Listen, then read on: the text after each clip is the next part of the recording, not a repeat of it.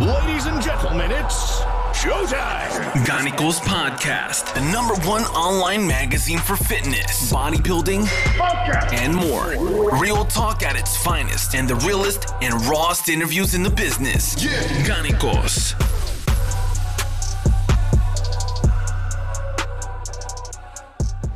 Einen wunderschönen guten Abend, meine Lieben. Ich begrüße euch zu einer neuen Episode des Gannikus Podcasts. Wir haben heute den 8. Oktober 2020, was bedeutet, dass ihr diese Folge am 12. Oktober auf die Ohren bekommt.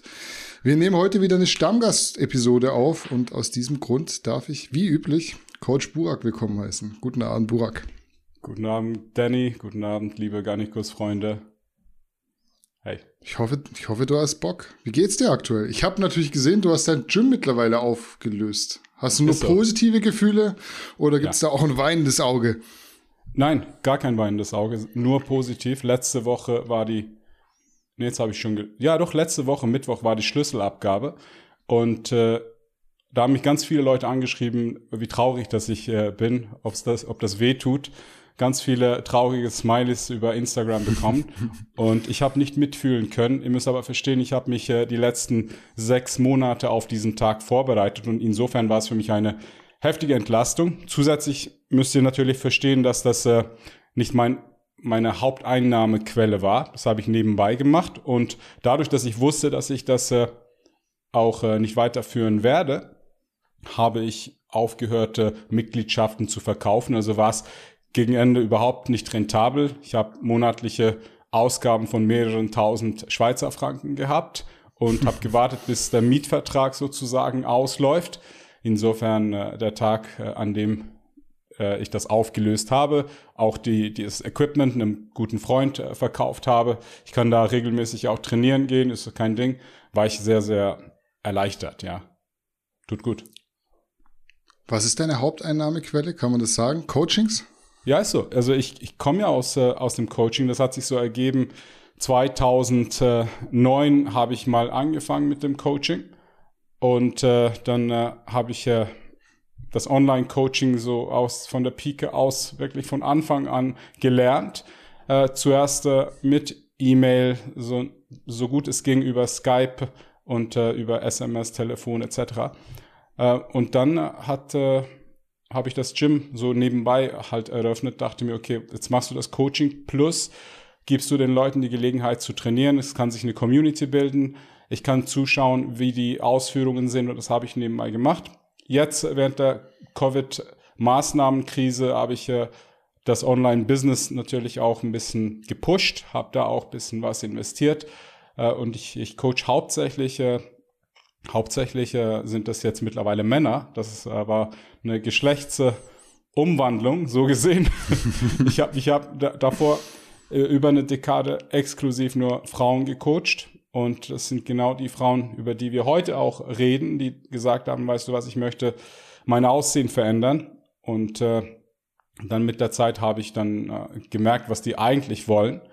Und dann dachte ich mir, okay, weißt du was, der Ansatz, der ist bei den Männern zu suchen. Da kriegen wir ein bisschen eine glücklichere Gesellschaft hin, wenn die Männer glücklich sind, ihre Sache gut machen, dann werden die Frauen auch glücklich. Ja, dann lass uns doch direkt reinstarten ins heutige Thema. Ich wollte das mit einer eher allgemeinen Frage einläuten. Hat dir schon mal jemand den Satz, bleib so, wie du bist, entgegnet? Beispielsweise an deinem Geburtstag? Immer wieder. Das ist ja eine Floskel, die hört jeder gerne mal. Was ist oder wäre dir damals durch den Kopf gegangen? Und was denkst du heute, wenn dir jemand sagt, bleib so, wie du bist? Also ganz früher dachte ich mir, das ist ein Kompliment. So kommt es auch rüber und so ist es auch gemeint in der Regel. Die Menschen machen sich da keine Gedanken, wenn sie diesen Spruch loswerden. Sie meinen es gut. Andererseits ist es so, dass ich mir heute denke, hey, ich bin schon heute nicht so wie vor 2 Wochen, geschweige denn wie vor 2 Jahren. Und ich habe auch nicht vor, so zu bleiben, wie ich heute bin. Da gibt es noch einiges, was ich erreichen möchte. Veränderungen, Entwicklungen, die ich vor mir habe. Daher, es ist nicht böse, aber denke ich mir, wieso willst du mich ausbremsen? Wieso soll ich so bleiben? Was hast du davon? Ja, also ich wollte genau darauf hinaus mit der kleinen Einleitung für unser erstes Teilnehmer. Wir wollen uns heute nämlich erstmal mit der sogenannten Body Positivity oder Body Acceptance, Körperakzeptanz beschäftigen. Dafür habe ich wieder eine kleine Wikipedia-Definition rausgesucht. Und zwar lautet die wie folgt: Die Bewegung Body Positivity versucht, die Menschen davon zu überzeugen, dass ihr Körper schön ist, auch wenn er nicht dem von der Gesellschaft diktierten Schönheitsideal entspricht. Was löst dieser Satz in dir aus? Was daran erachtest du als positiv und was als negativ? Also als erstes löst es bei mir zwei Fragen aus. Das eine ist, also wer hat das quasi so empfunden? Also wer kommt auf diese Definition, dass es so quasi von der Gesellschaft auch quasi zusammengedichtet wurde? Meiner Meinung nach hat das wenig mit gesellschaftlichem Denken zu tun, sondern eher mit der Biologie, mit der Evolution und mit dem, dass wir Menschen innerhalb Sekunden auch andere Menschen in irgendwelche Kategorien einprägen, ob wir es wollen oder nicht wollen. Unsere Psychologie wird nicht so stark sein, dass wir sagen, ich muss jetzt so denken, weil etc. Also wenn jetzt das wirklich so eine Emotion ist, die man bewusst steuern kann, dann geht diese Botschaft von Wikipedia im Grunde genommen dazu, dass es eine Programmierung, Neuprogrammierung sein soll, dass man jetzt neu halt akzeptieren soll, dass es gewisse Dinge, die wir spüren, nicht in Ordnung sind. Und wir von dem wegkommen sollen in die Akzeptanz vom neuen Normal, worüber wir jetzt auch sprechen werden. Also die erste Frage, die mir in den Kopf gekommen ist, bei dieser Definition, muss man Menschen davon überzeugen, ihren Körper schön zu finden, wenn diese Menschen vielleicht insgeheim doch etwas daran ändern möchten, von sich selbst intrinsisch aus. Ja, absolut richtig. Also ein Mensch, der glücklich ist, dem musst du jetzt nicht unbedingt sagen, der soll jetzt irgendwie glücklicher sein oder sich dafür irgendwie biegen, dass er anders denken soll. Ein anderer Mensch, der jetzt vielleicht in einem Körper steckt, wo er nicht so glücklich damit ist, den kannst du auch nicht davon überzeugen, dass ein schöner Körper ist, wenn diese Person es innerlich spürt, dass da was nicht stimmt. Ist Akzeptanz nicht irgendwo der erste Schritt, nichts mehr ändern zu wollen, obwohl man eventuell etwas ändern sollte, was man aber durch potenziell falsche Akzeptanz weggetilgt hat? Also ich denke da ganz bewusst an diverse Krankheitsbilder, die beispielsweise mit Übergewicht einhergehen. Also Akzeptanz ist das eine, wenn du was nicht verändern kannst. Dann glaube ich auch, dass man an einem gewissen Punkt dann auch akzeptieren soll, aber dann nicht die neue Akzeptanz allen anderen als Wahrheit drüber stülpen. Ja, also nicht jetzt plötzlich, also bei allen predigen, dass das jetzt ein Fehler ist, wie die anderen denken, dass jetzt Menschen, die halt sich vielleicht krank essen oder Verhaltensmuster haben, die schädlich sind, genauso Menschen sind sie ja auch, aber genauso qualitative Menschen sind. Darüber lässt sich streiten. Wie würdest du sagen, wie oft stößt du mittlerweile auf dieses Thema Körperakzeptanz? Man hört es irgendwie auch, egal wo man hinschaut, egal wo man liest, immer wieder öfter. Braucht man dieses Thema überhaupt? Also für mich ist es sowas, was plötzlich aufgepoppt ist und vorher gar nicht da war so richtig. Ja, war es auch nicht. Wenn du einfach mal zurückgehst in meine Kindheit, als ich noch irgendwie 10 Jahre alt war, da gab es diese Filme wie Goonies oder sonst. Es gab die lustigen Filme, da waren immer Kinder mit drin und da gab es immer einen Dicken. Und Tatsache ist, es gab auch verhältnismäßig weniger dicke Menschen damals. Und heute ist es so, dass es immer mehr Dicke gibt. Und diese Akzeptanz soll ja dieses Zielpublikum auch, das ist eine Vermarktung sozusagen, dass man die halt jetzt insofern akzeptieren soll, beziehungsweise auch ablenken möchte von den Tatsachen, die dazu führen, dass ganz viele Menschen sich psychisch und physisch krank machen.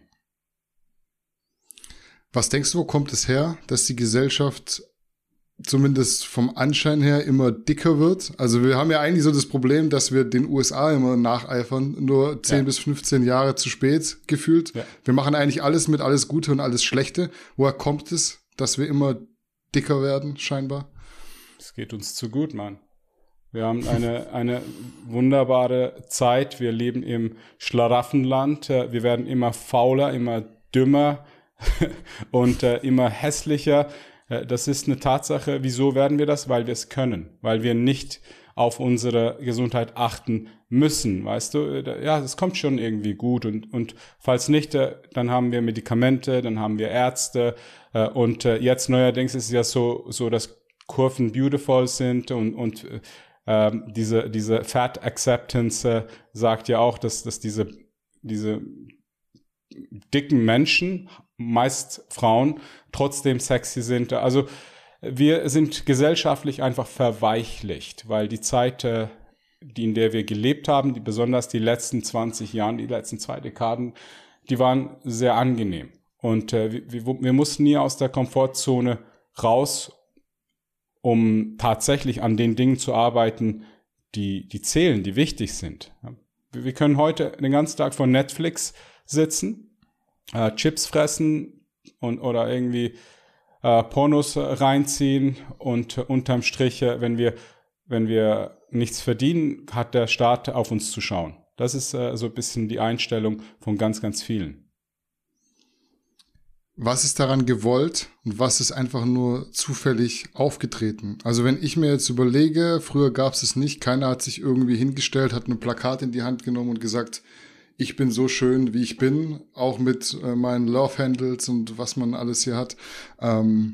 Warum kann es sein, dass es gewollt ist, dass wir immer lethargischer, immer dicker, immer akzeptierender werden, was so unser Aussehen angeht? Weil ein schwaches Volk einfacher zu lenken ist.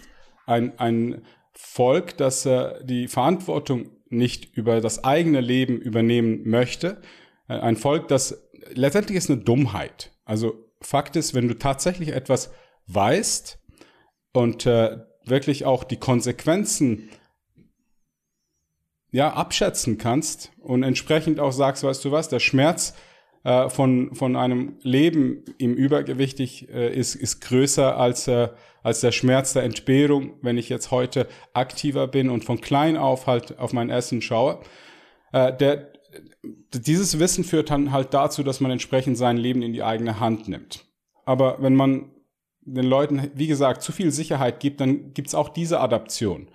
Menschen sind von Grund aus faul. Wir machen nicht gerne mehr, als wir tatsächlich müssen. Und deswegen ist es so, dass die mit einem höheren IQ wahrscheinlich weiterdenken und die mit dem tieferen IQ einfach sich schneller programmieren lassen und denen einfach sagen, denen du sagen kannst, hey, mach dir keine Probleme, big is beautiful. Und dann verzögern sie einfach das Ganze, bis es irgendwann so spät ist, dass sie frustriert sind und dieser Frust muss abgeladen werden. Und dann kommen halt so diese Schamtaktiken, die halt gesellschaftliche auf andere Menschen auch drüber gestülpt werden. Dann kommen Einträge auf Wikipedia, wo es dann heißt, ja, das ist eine gesellschaftliche Akzeptanz. Nein, ist es nicht. Ist es nicht. Menschen mögen attraktive Menschen. Besonders Männer schauen bei Frauen auf die Attraktivität und das wird sich auch nicht ändern. Da kann man sagen, was man möchte. Das wissen Männer und Frauen, das wissen dünne und dicke Menschen. Was ist passiert in den letzten 50 Jahren? Dass es diese Entwicklung genommen hat. Ist es diese ständige Verfügbarkeit von Essen gepaart mit allem, was wir so an Konsumgütern auch digitalerweise haben? Netflix, Amazon Prime.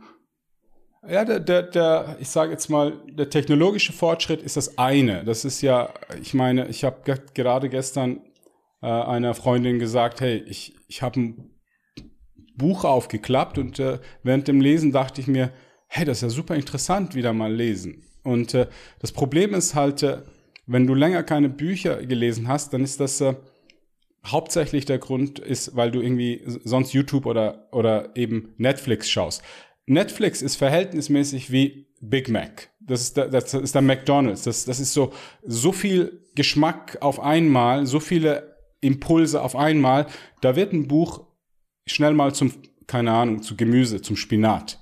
Ja, es tut dir besser an und für sich. Ja, ja, man will's nicht. Aber wenn du Fernsehen schaust, dann willst du dieses Buch einfach nicht aufklappen. Und das ist halt, in den letzten 50 Jahren hatten wir keine großen Konflikte, besonders nicht in unserem Lebensraum, also Deutschland, Schweiz, Österreich, keine großen Konflikte. Es wurde so quasi, wir wurden in Watte eingepackt. Wir konnten uns Dinge kaufen, ja. Wir uns die Grundbedürfnisse abdecken. Jeder von uns hat ein Dach über dem Kopf. Jeder von uns hat Essen auf dem Tisch. Und das Essen wird verhältnismäßig immer billiger. Wobei, über Qualität sollten wir überhaupt nicht reden. Also die Qualität des Essens ist so schlecht, dass wir vergessen haben oder nicht sehen, was die Entwicklung ist, rein was unsere Gesundheit anbelangt. Also wenn du die letzten 50 Jahre zurückgehst, dann ist es so, dass wir einen überproportionalen Anstieg am BMI, Body Mass Index, haben. Also wir werden immer fetter und kranker. Also heute ist es so, dass rund über 50% der Bevölkerung in Deutschland, ich habe die Statistik kurz auf Google mal angeschaut, ist übergewichtig. Und davon an die 20% haben Adipositas. USA ist noch viel krasser, viel, viel schlimmer. USA ist aber so der Kopf der Schlange. Da, wo die Schlange hingeht, da geht der Schwanz auch irgendwann mal durch. Und wir sind so ein bisschen Bauch und Schwanz. Die Schweiz ist immer der Letzte, aber den Weg machen wir auch. Also wir sind die Wohlstandsgesellschaft, die einfach so im Halbschlaf gewisse Dinge mitmacht und dabei vergesst, aufzuwachen und das Leben am Leben aktiv teilzunehmen. Dazu zählt halt, dass wir eben, wie gesagt, unsere Grundbedürfnisse decken. Aber dafür ist es so, dass wir leisten. Also früher war es so, dass in den 50er und 60er Jahren hatte ein Mann, also die nukleare Familie, der Mann hat gearbeitet, mit seinem Einkommen konnte er wirklich verdammt viel kaufen. Also er hatte eine Wohnung, er hatte eine Waschmaschine, Auto, Fernseher und konnte sogar 3 Kinder finanzieren. Heute geht das nicht mehr. Heute ist es vorbei. Wir haben zwar ganz viele Dinge, wir können uns alles Mögliche finanzieren, aber die Kaufkraft in den letzten 50 Jahren hat sich krass reduziert. Krass. Also klar, anhand der Zahlen ist es so, dass wir sagen, ja, wir verdienen ja viel mehr. Ja, aber damals mit irgendwie 1000 D-Mark hast du dir viel mehr leisten können als heute mit 5000 D-Mark. Ist auch Tatsache.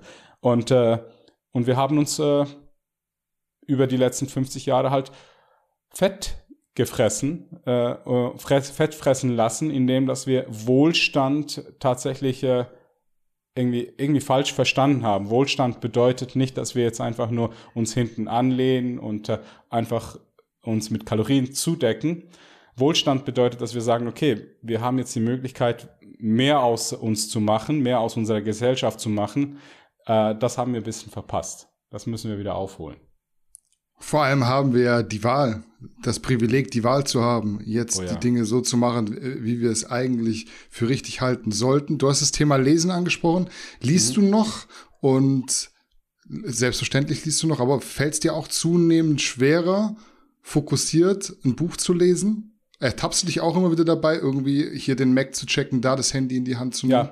Ja, also ich muss aber zudem sagen, ich war noch nie ein sehr fokussierter Leser. Okay, und ich habe schon Bücher dazu gekauft, damit ich fokussierter lesen kann. Aber ich lese vielleicht, wenn es hochkommt, so ein Buch alle 2 Monate. Ja? Okay. Und wenn ich Hörbücher habe, dann kannst du davon ausgehen, dann habe ich ein Buch alle 2 Wochen durch. Und somit konsumiere ich genug. Mittlerweile ist es so, dass ich besonders in den letzten, ich würde sagen, 5, 6 Monaten habe ich mir vielleicht 2 Bücher gekauft. Da ging es aber jetzt besonders wegen dieser Corona-Krise um Geldmarkt, um Inflation, so die Geschichten, damit ich da ein bisschen Einsicht drin habe. Aber die meisten Bücher, die ich gelesen habe, die haben immer dieselben Botschaften geliefert. Aber zu deiner Frage, ja, es fällt mir schwer, immer wieder. Es ist so, dass ich den Drang verspüre, so irgendwo reinzuschauen. Das programmiert dich, ja. Das ist heftig, was das für eine Power hat. Und so gesehen merkst du, dass du auch nicht unbedingt, wie du das gesagt hast. Die Wahl wird dir gegeben in Form von von dem, was du überhaupt siehst, was du weißt und letztendlich auch mit dem Betriebssystem, was du schon intus hast. Und dann kannst du sagen, habe ich ein bisschen Wahl. Aber wenn du sonst nicht viel, ich sage jetzt mal, auf dem Kasten hast und keine Möglichkeiten hast, zu entscheiden, außer dem, was du gerade siehst, entweder ist es die Partei A oder Partei B, ja oder nein, dann ist es so, dass du nicht unbedingt zum Denken angeregt wirst. Hast du Netflix? Ich hatte mal Netflix, aber kann man das, ich habe durch jemanden, das ist ja immer so, man hat einen Netflix-Kanal einer zahlt und alle gucken jemanden, mit. Das ist furchtbar. Und das ist so schlecht. Ich bin kein Fan von Netflix. Erstens, die Sendungen sind kacke. Also das, was die zeigen, ist richtig schlecht. Die Filme, ich weiß nicht, da hat's nicht wahnsinnig tolle Auswahl und die Art und Weise, wie man auswählen kann, ist auch schlecht. Also ich bin überhaupt nicht begeistert.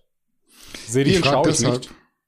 Okay, ja, ich frage deshalb, weil da kam jetzt kürzlich eine Dokumentation raus. Ich weiß nicht, ob du davon was gehört hast. Ich glaube, sie nennt sich Das Dilemma mit Social Media. Habe ich mitbekommen. Ich habe es angeguckt, weil es einfach gehypt war. Und ich denke mir immer auch, wie hier Game Changers, guckst du dir mal an, weil du musst ja irgendwie mitreden können, auch wenn du einfach bloß dagegen redest, gegen die Masse, einfach um zu wissen, worum geht's. Und ich fand den Film jetzt nicht mega geil. Viele Sachen kennt man, dass man programmiert wird durch diese ganzen Apps und so weiter. Was ich aber echt erschreckend fand, es läuft so quasi parallel zu den Infos immer so eine Art Film mit. Und die Familie sitzt am Essenstisch und alle haben dieses Ding in der Hand. Und die Mutter nimmt so eine Box für, keine Ahnung, was man benutzt, so ein Tresor für Süßigkeiten, den man einstellt, ab wann er wieder aufgeht, dass man quasi irgendwie abstinent wird von den Keksen und so weiter, was ich allgemein auch schon wieder sehr interessant fand, aber die haben die Handys dort reingepackt. Und sie kam halt nicht damit klar, nicht auf dieses Ding gucken zu können. Das hat vibriert, das hat geklingelt und man hat jetzt ständig diesen Drang. Und ich habe mir dann überlegt, gerade jetzt für unser Thema heute, wir hätten eigentlich die Wahl und wir haben die Möglichkeit, uns weiterzubilden, das Internet zu nutzen, um wirklich schlauer zu werden. Wir können Bücher lesen, wir können Artikel lesen, wir können mittlerweile ja auf Tablets lesen und so weiter. Wir machen aber immer die Wahl und lassen uns berieseln. Und gleichzeitig programmieren wir uns wahrscheinlich dadurch, auch obwohl wir die Wahl hätten, zu jeder Tageszeit etwas Gesundes einzukaufen. Also bei uns hat der Rewe in einer Kleinstadt bis 24 Uhr offen. In Großstädten kannst du teilweise sogar 24 Stunden in Edeka oder so gehen. Und genauso wie mit den sozialen Medien, wir treffen eigentlich immer die bequemere Entscheidung und fahren zu McDonald's. Siehst du eine Parallele? Ja, absolut. Es gibt ja diese Delayed Gratification, verzögerte Gratifikation. Und das hat sich gezeigt, dass Menschen, die nicht gleich auf die schnellste Freude anspringen, also sich die Belohnung verzögern, das sind dann die Menschen, die auch in der Regel erfolgreicher werden im Leben, weil das ist eine Strategie. Ja, du hast eine Strategie, wie du zu Freude kommst, also wie du Schmerz vermeidest, Freude erzeugst, und eine Strategie ist, dass du sagst, oh, hier jetzt gleich ein Big Mac, Chicken Nuggets oder Pommes essen, und dann hast du keinen Hunger mehr. Und danach verfolgst du diese Strategie, weil sich die in deinem Kopf eigentlich verankert. Dann hast du plötzlich ein Muster, was immer wiederkehrt, und die hat sich in den letzten Jahren vielleicht gehärtet. Also jetzt hast du Gewohnheiten, die du nicht so einfach abschalten kannst. Und das ist genau das, wenn du plötzlich eben Fernsehen schaust und da so viel Inputs bekommst, ganz viele Sinnesreize bekommst, dann wird ein Buch langweilig. Wenn du die ganze Zeit Chips isst, dann wird unverarbeitet Essen langweilig. Es schmeckt dir nicht. Ja? Und wenn du dir die ganze Zeit Pornos reinziehst, dann ist es so, dass erstens sprichst du sowieso keine Frau an, weil du einfach keinen Saft hast. Und andererseits ist es so, dass du unter Umständen halt Potenzschwierigkeiten bekommen könntest, weil einfach dieser Sex, dieser normale Sex nicht unbedingt immer vergleichbar ist mit dem, was du beim Porno siehst. Es ist schon so. Wir sind desensibilisiert und das auch strategisch. Das Ganze ist strategisch. Man hat die Schwäche der Menschen ausgenutzt. Und das ist ja irgendwo biologisch auch diese Entscheidung, dass ich sage, ich muss essen, damit ich überleben kann. Und bis wir verstehen, dass das eigentlich nicht unbedingt fürs Überleben ist und dass ich genügend Energiespeicher am Körper habe, ist es meistens schon zu spät, das Muster ist verankert. Wir kommen mal zurück zum Thema Fat Acceptance und ich sag's jetzt einfach mal so krass übergewichtigen Menschen. Ich will dich jetzt nicht reinreiten, aber überleg mal, du hast jetzt eine Firma, du suchst eine Angestellte, eine Sekretärin, eine Assistenz, die einfach administrative Aufgaben für dich übernimmt, die du nicht mehr machen musst, weil es einfach einfacher ist, wenn es jemand anderes macht und du dich aufs Wesentliche konzentrieren könntest. Du willst also jemanden einstellen. Ja. Jetzt bewirbt sich jemand, der übergewichtig ist. Auch ein bisschen mehr übergewichtig als jetzt so die Norm. Wir sind ja immer in so einem Toleranzbereich nach oben und nach unten. Was macht es für einen Eindruck auf dich? Würdest du die Person einstellen? Ziehst du die Parallele zwischen Übergewicht und Disziplin, Verantwortung und so weiter? Beim Job würde ich tatsächlich auf das Tätigkeitsfeld Beachtung schenken und genau danach screenen. Das heißt, was sind seine Fähigkeiten? Weil ein Mensch, der teilweise sehr übergewichtig ist, heißt nicht, dass er bei der Arbeit undiszipliniert ist.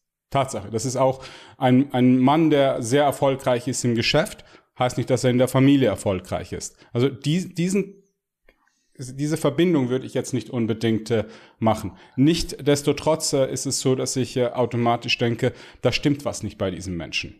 Also grundsätzlich, wenn einer, ich rede jetzt von krankhaft übergewichtigen Menschen, da ist irgendetwas nicht in Ordnung, weil niemand isst sich gerne dick. Also wenn du jetzt die Entscheidung hast und sagst, okay, jetzt kannst du aussuchen, wie du aussehen kannst, wirst du von 100 Leuten, keine Ahnung, vielleicht eine finden, die sagt, ich möchte richtig fett werden. Und das hat wahrscheinlich irgendwie, das ist nicht normal. Einverstanden?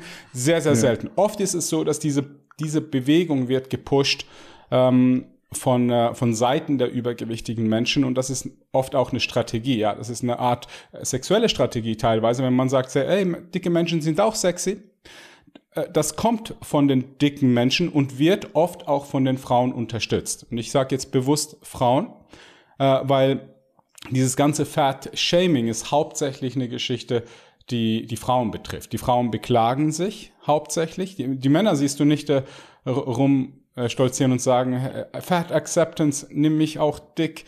Also erstens ist es so, dass Männer das wissen, dass das Fett ist und sie das nicht unbedingt jetzt emotional nehmen oder persönlich nehmen. Und das Zweite ist, bei Männern ist es so, die sind hauptsächlich Erfolgsobjekte und Sexualobjekte. Bei Frauen ist es so, dass sie bei uns erster Blick, und das ist auch evolutionär bedingt bei Männern, oft auch so den Hirnbereich anspricht, der für die Verwendung von Werkzeugen aktiviert wird. Da geht es darum, ein Problem zu lösen. Und deswegen, wir sehen das als Objekt und dann sagen wir, okay, das muss jetzt ruckzuck gehen, rein, raus. Das ist die Strategie ursprünglich, weil ich weiß ja nicht, ich muss einfach die Möglichkeit nutzen, mich zu reproduzieren. Vielleicht ist da irgendwo ein anderer Mann, der mir den Kopf einschlagen möchte, wenn er mich sieht. Das ist jetzt auf sehr primitiver Ebene das erklärt, was innerhalb von einer Sekunde, einem Bruchteil einer Sekunde passiert. Und bei Frauen ist es so, dass sie oft in den jüngsten Jahren da, wo ihr sexueller Marktwert am höchsten ist. Also angefangen mit wirklich Teenageralter bis hin zu 5, 26 Jahren kannst du verfolgen, dass Frauen, besonders hübsche Frauen, ich rede jetzt von 8ern, 9ern und 10ern, wenn du die fragst, würdest du einen dicken Mann nehmen, da wirst du sehen, wie wenig Fat Acceptance tatsächlich da ist. Okay? Und andererseits ist es auch lustig festzustellen, dass es wird immer uns Männern in die Schuhe geschoben, dass wir so ein bisschen sexistisch sind, wenn es um Übergewicht geht. Ist nicht so. Also bei Männern... Klar, also letztendlich, wenn es um Sex geht, ist es so, dass auch eine curvy Frau auch berücksichtigt wird. Wir haben nichts dagegen. Viele finden es auch attraktiv. Ich auch. Ich finde zum Beispiel so sehr dünne Modelfrauen nicht attraktiv. Ist nicht mein Typ. Jeder Mann hat so seinen eigenen Typ. Ich mag es halt ein bisschen kurvig, aber gesund kurvig. Also nicht irgendwie jetzt Körperfettanteil 40, 50, 60%, sondern irgendwo bei 20%, meinetwegen, wenn das Bindegewebe stimmt, mit 25% kann das auch sehr, sehr schön und sexy sein. Aber Frauen untereinander, hast du schon mal Frauen untereinander gehört, wie sie mit so über andere Frauen reden? Ich habe 10 Jahre mit Frauen zusammengearbeitet. 10 Jahre.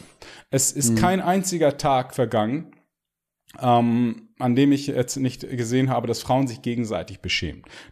Frauen sind ultra hart untereinander. Also es gibt ja so diesen Witz, was wenn du 3 Männer auf eine einsame Insel schickst, worüber reden die? Was denkst du? Frauen. Ja, Sex. Frauen, Sex, Fußball, so, ne? Und wenn du drei Frauen auf eine einsame Insel schickst, tun sich zwei zusammen und reden über den dritten. Über sich selbst, okay. Ja. Es wird gelästert. Wieso ist das so? Woher kommt dieses Fatshaming? Da will ich eigentlich drauf eingehen. Das hat alles Strategie. Jeder für sich schaut nach seinem Besten. Das ist so der Homo economicus. Jede Frau möchte die beste Aussicht haben, ganz egal, was in der Vergangenheit passiert ist, was man gegessen hat, was man gemacht hat. Jetzt, im Moment, wird der Zähler auf 0 gestellt und die solipsistische Betrachtungsweise, also eigenen Linse betrachtet, ist natürlich jetzt das möglichst ideal darzustellen, damit man die besten Optionen hat. Und bei Frauen ist es so, dass wenn sie zum Beispiel dieses Fat-Shaming machen, obwohl sie sehr schlank und schön sind, gibt's auch so Frauen, die sagen, die ist doch wunderschön, meine Freundin, und die ist ein bisschen übergewichtig, pummelig, aber so eine hübsche.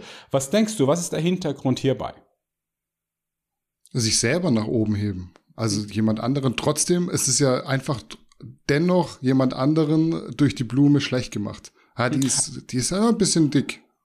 Also, sie meint es ja so. Sie meint es tatsächlich so, das ist so ein wunderschönes Gesicht. Ah, sie ist zwar ein bisschen dick, aber so sexy, wie auch immer.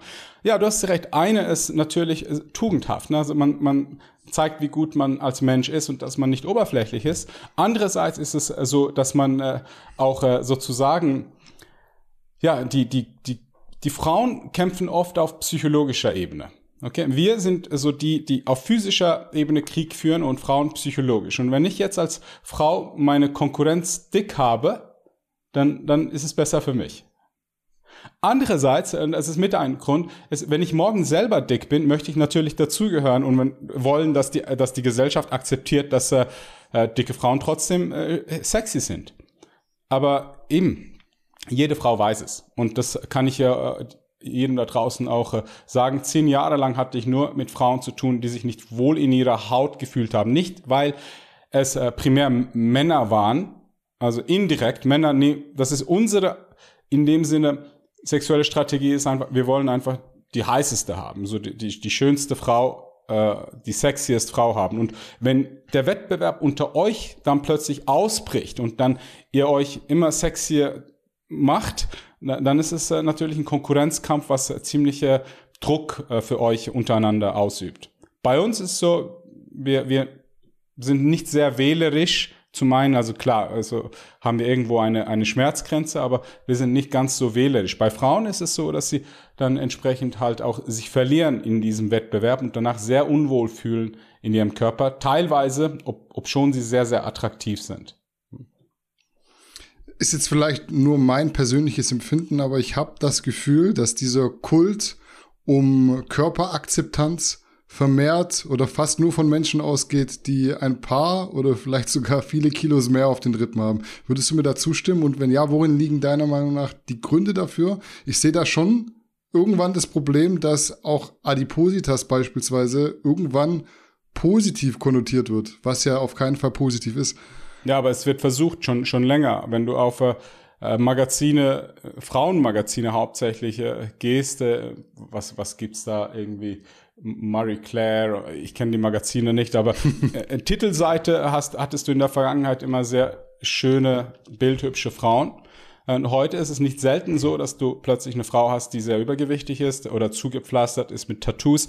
Man möchte schon, dass die Gesellschaft bisschen akzeptiert, dass die Situation jetzt akzeptiert. Und die Situation jetzt ist halt die Wahrscheinlichkeit, dass die Frau dick ist. Der Mann auch, liebe Frauen, ja, dicke übergewichtige Männer sind auch nicht attraktiv in euren Augen. Also ich will das jetzt nicht irgendwie jetzt so darstellen, wie wenn jetzt nur Frauen unattraktiv sind. Frauen schauen unglaublich auf das Aussehen, ja, sehr sogar, aber irgendwann mal, wenn sie ein bisschen älter sind, dann verändert sich das Ganze. Aber ja, du hast recht, das kommt hauptsächlich aus den Kreisen von Menschen, die was davon haben. Das ist genau das, was ich gesagt habe. Hauptsächlich von Menschen, die sagen, ich mag es nicht, mich zu verändern, ich kann es nicht, ich habe es versucht und jetzt will ich, dass jetzt einfach die ganze Gesellschaft sein Denken ändert, seine Biologie ändert und entsprechende auch, ja, die Männer sollen jetzt auch einen Ständer bekommen, auch wenn ich richtig fett bin. Ja, und das ist so der Wunsch, das Wunschdenken. Nur ist das nicht emotional, das ist keine Programmierung. Auch wenn jetzt ganz, ganz viele das gerne hätten und von wegen, ja, das wurde denen als kleiner Bube beigebracht. Nein, das ist biologisch. Wenn wir eine schlanke Taille sehen, einen festen Hintern sehen und große Brüste sehen und wenn da noch ein schönes Gesicht dabei ist, dann reagieren wir.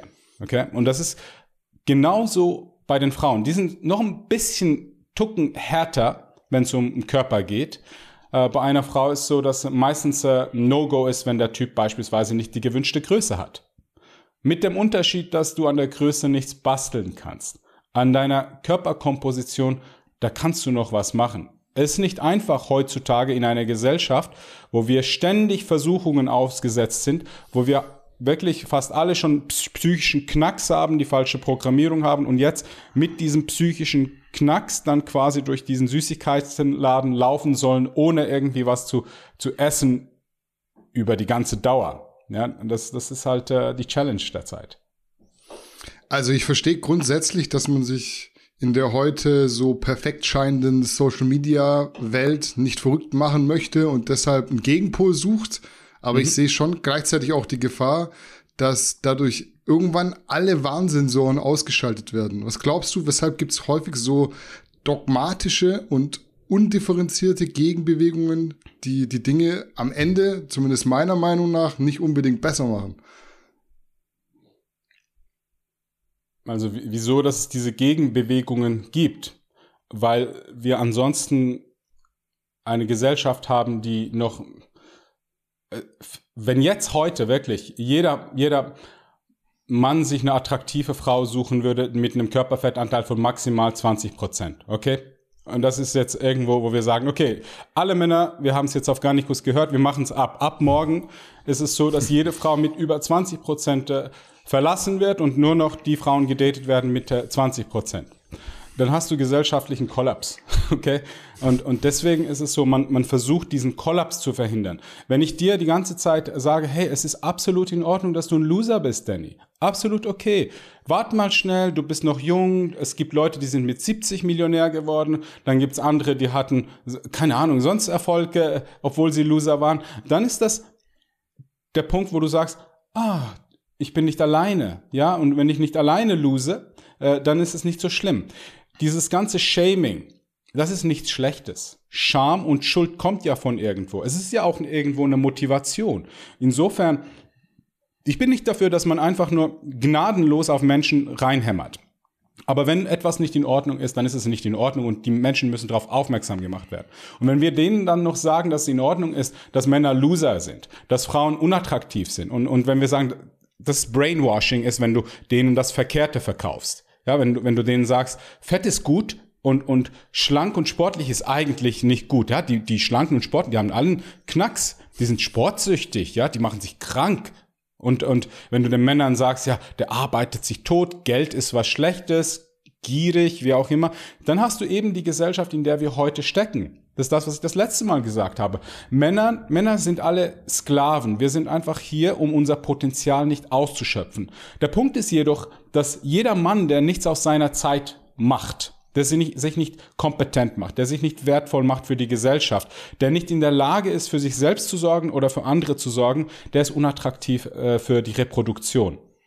Das ist unattraktiv. Der kann sich höchstens irgendwie maskieren. Ja, das ist diese metaphorische Krone, die er sich liest und aufsetzt und als König agiert. Der Babbo, der einfach ein AMG fährt, aber hinten rechts im Portemonnaie einfach gähnende Leder ist. das ist die Gesellschaft, in der wir heute sind. Und auch in der Schweiz, wir sind eine Wohlstandsgesellschaft, aber auch hier ist es so, dass 50% der Gesellschaft nichts auf der Seite hat, kein Geld auf dem Sparkonto. Und das sind die Männer, die dann eine Familie durchbringen sollen. Und das sind die Männer, die dann finanzielle Probleme bekommen und zu Recht von ihren Frauen verlassen werden, weil er nicht für die Familie sorgen kann. Tut mir leid, Jungs. Wenn du jetzt gerade dich angesprochen fühlst, dann ist es so, dass ich der Frau Recht gebe, wenn sie sagt, hey, diese Unsicherheit, ich kann nicht mehr. Andererseits ist es so, dass ich auch den Frauen sagen muss, heutzutage ist es so, dass es erschreckend ist, wie viele fette 16-Jährige ich sehe. Ja, ihr könnt noch so sagen, ein Mann, der dünner ist als eine Frau, ist eine Frau. Hört auf damit. Ihr seid alle zu fett. Wenn du so einen Oberschenkel hast, okay, und dann einfach die Muskulatur und der Knochen irgendwie sowas darstellt und der Rest einfach fett ist, dann musst du was tun. Dann musst du an deiner Einstellung, an deiner Programmierung arbeiten. Der Punkt ist, wenn wir mit Frauen zusammenkommen, dann ist es primär der sexuelle Aspekt. Primär. Das ist der erste Impuls, den wir haben. Es ist nicht so, dass die Männer sich sagen, hey Danny, weißt du, eines Tages wünsche ich mir so einen schönen Smoking, alle schauen mir zu und dann sage ich ja und das ist nicht so. Wir wünschen uns das nicht. Wir reden über, Mann, hast du ihren Hintern gesehen? Das ist biologisch, ticken wir so. Und das kannst du uns nicht ausreden. Und wenn du als Frau sagst, okay, weißt du was, ich habe eine Schönheit, eine gewisse Körperkomposition, die ich geschenkt bekommen habe. Dafür muss als Frau nicht viel gemacht werden in jungen Jahren. 17, 18, 19, 20.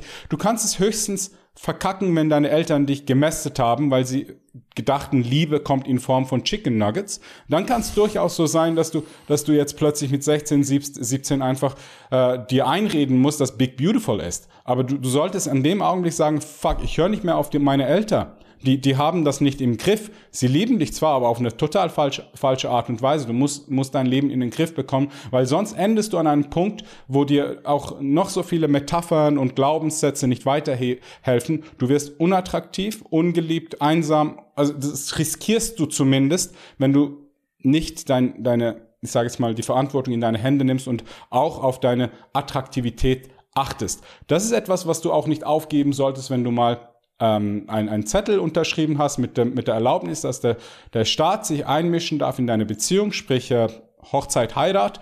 Und dann ist es auch nicht so, dass du sagen kannst, okay, jetzt ist es normal, ich hatte ein Kind, deswegen bin ich 20 Kilo schwerer. Bist du nicht. Du bist 20 Kilo schwerer, weil deine Prioritäten sich geändert haben. Attraktiv zu bleiben ist nicht mehr so wichtig. Das Essen, das Vergnügen, der Wein, das ist plötzlich wichtiger. Dabei vergisst du, dass deine Körperkomposition nicht mit dem von deinem Mann zu vergleichen ist. Ja? Die Portionsgrößen sind immer gleich groß. Der Mann bekommt gleich viel, die Frau bekommt gleich viel. Unterm Strich ist es aber so, dass du vielleicht anfangs 55 Kilo warst, er 85, und danach, nach 10 Jahren, ist es so, dass ihr euch langsam näher rückt.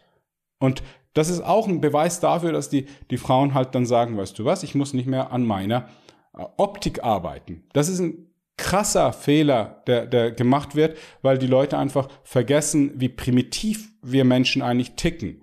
Und ich werde immer eine 22-jährige, schön gebaute Frau attraktiv finden. Ich kann nichts dafür. Das ist einfach ein Impuls.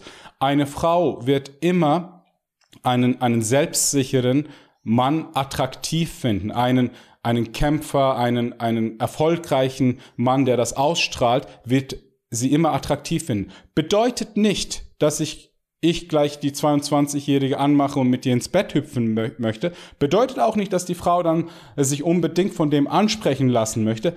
Aber unter 2 Bedingungen kann es eben so weit kommen. Erstens, wenn ein Bedürfnis da ist, also sprich, wenn ich zu Hause eine Frau habe, die einfach sich fett frisst und keine Anstellung macht, das verändern zu wollen, und vielleicht seit 5 Jahren ich in einer sexlosen Beziehung bin, dann habe ich ein Bedürfnis.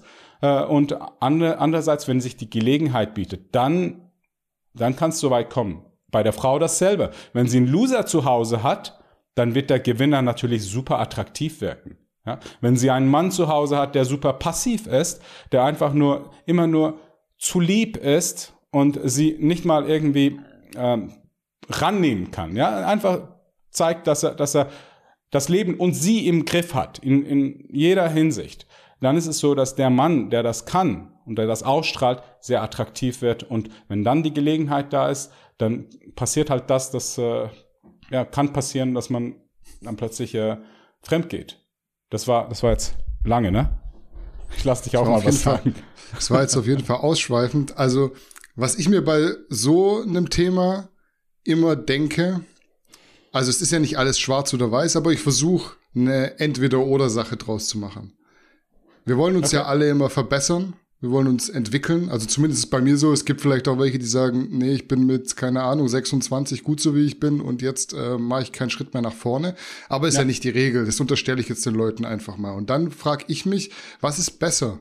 Entweder Scham oder Akzeptanz. Was bringt mich weiter? Akzeptanz bringt mich nicht weiter. Scham in gewisser Weise schon.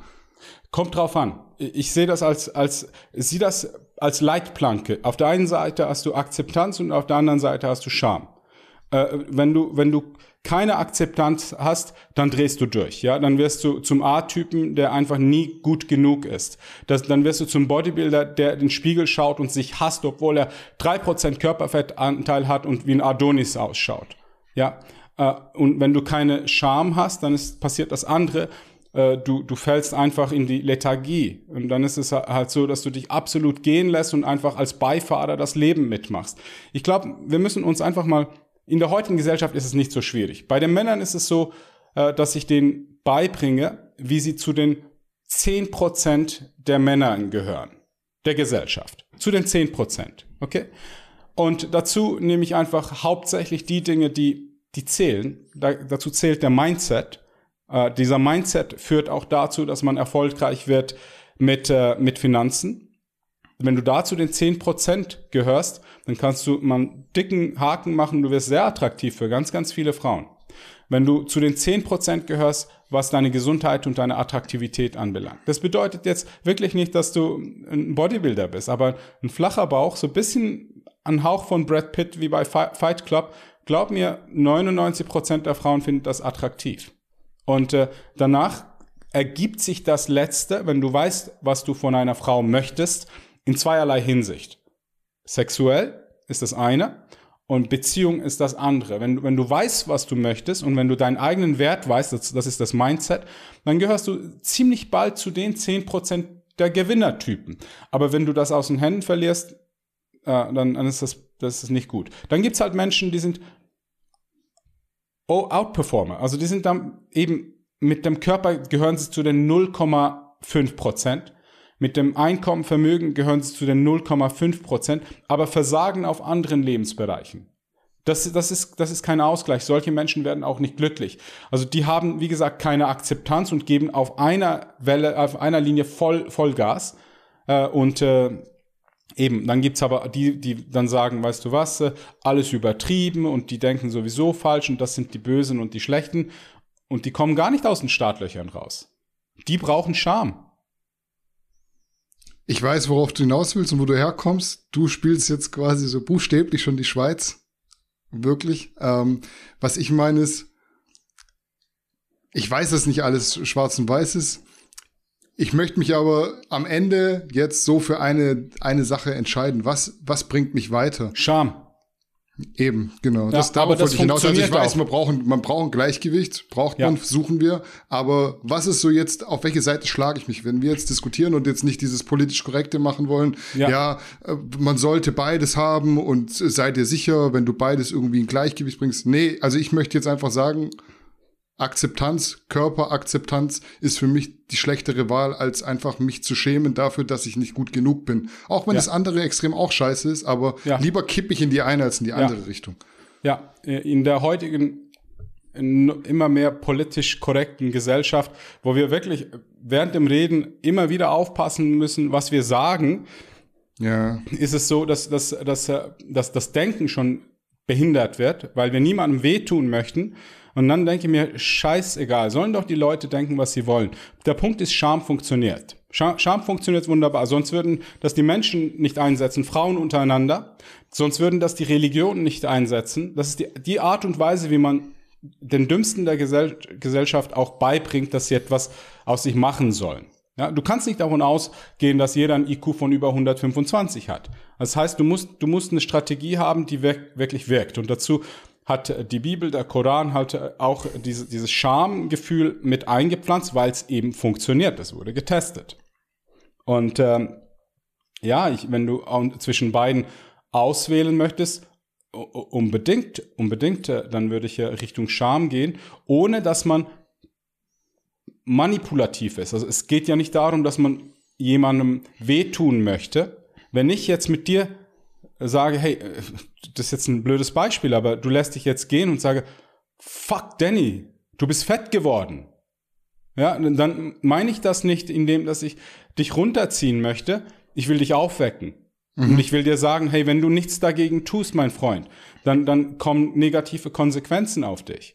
Und wir sind heute in einer Gesellschaft, wo man den Leuten einfach wirklich eins auf die Fresse geben muss und denen die Realität zeigen sollte, weil niemand mehr mutig ist und jeder so in dieser Akzeptanzecke ist. Und dabei werden wir, wie gesagt, wirklich, wir verdummen.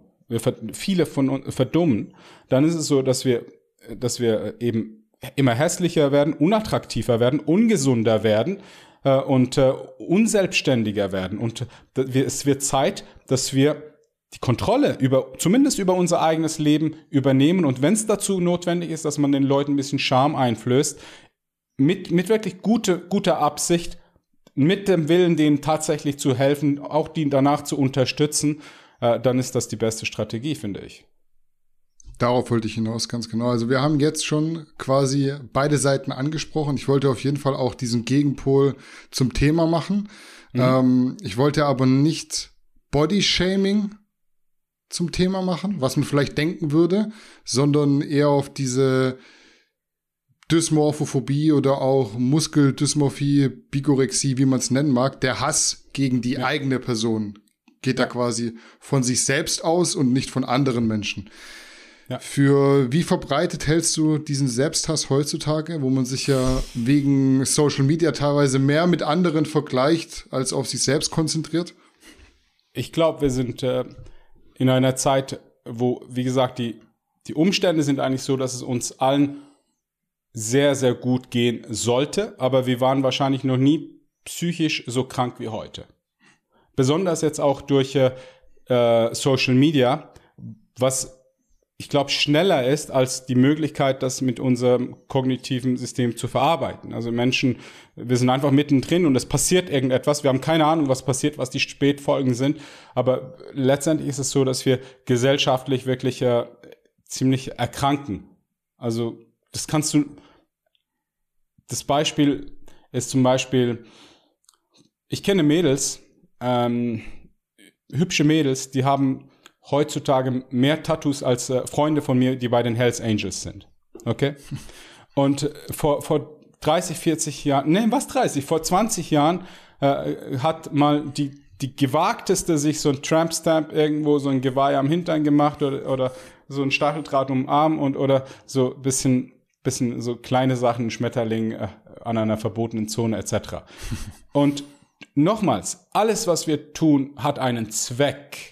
Es ist nicht so, dass wir damals alle das Bedürfnis hatten, unseren Körper zu verkleistern, vernarben. Okay? Bei Männern sehe ich das so, für mich ist das eine Narbe. Es ist so, mein Körper soll nicht zählen. Ich persönlich mache das nicht, um mich schöner zu machen. Ich mache das, weil es mir scheißegal ist, was andere denken. Andererseits finde ich das aber, dass das bei Frauen nicht so angebracht ist. Okay, ich wage mich jetzt ein bisschen in die Nesseln. Mal wieder. Frauen sind keine Männer. Ja, Frauen sind keine Männer. Es bedeutet, nochmals, wir sind für eher so Erfolgsobjekte, auch wir sind Objekte, Frauen sind Sexualobjekte. Ich soll mich aufopfern, bei mir wirken Narben sexy. Ja, das ist ein Kämpfer. Das ist jemand, der sich traut. Dem ist es scheißegal, was andere von ihm denken. Bei einer Frau ist es so, dass es mir nicht scheißegal ist, wenn sie sagt, mir ist es egal, was andere denken, ich bin ein Kämpfer. Oft ist es so, dass genau diese Frauen, die zugepfleistert sind, auch irgendwelche Traumas haben. Ich habe das noch und nöcher kennengelernt und am Anfang dachte ich auch, die Mode, ne, das ist Mode. Also, nein, ich habe wirklich tatsächlich fast nie eine Frau kennengelernt, die sich zugepflastert hat mit Tattoos und nicht irgendwie jetzt damit etwas verarbeiten wollte. Unterm Strich hat sie sich aber immer mehr aus dieser Zone rausgewagt, wo zuerst mal so, soll ich nicht, und plötzlich ist sie irgendwo in einer Sparte und hat sich vielleicht gebrandmarkt als Typ, wo dann nur noch, ich sage jetzt mal, sich mit Menschen austauschen kann, die das verstehen oder ähnlich wie sie ticken. Und ja, ich glaube, wir haben die Gesellschaft so weit bekommen, dass wir heute sagen, jeder kann tun, was er oder sie möchte. Aber wir haben vergessen, die Konsequenzen zu zeigen. Weil die Frau, die dann plötzlich sagt, okay, ich lasse mir die Lippen aufspritzen, mache ein Nackentattoo und zeige meinen Hintern auf Instagram, das ist auch die Frau, die dann schneller auf Social Media eine OnlyFans-Page hat. Ich kenne 2 aus der Fitnessbranche, mit einer hatte ich mal was und das ist interessant und dann hat man so ein bisschen verfolgt und dann kam so eine Zeit, ich sage das, weil ich mit dir, dass ich mit dir hatte, weil sie dann plötzlich auf mich zugekommen ist und gesagt hat, hey, was machst du, etc. Und ich habe gemerkt, jetzt sucht sie einen Versorger. Und dann habe ich das dankend abgelehnt und es ging 2 Wochen, dann hatte sie eine OnlyFans-Page, okay?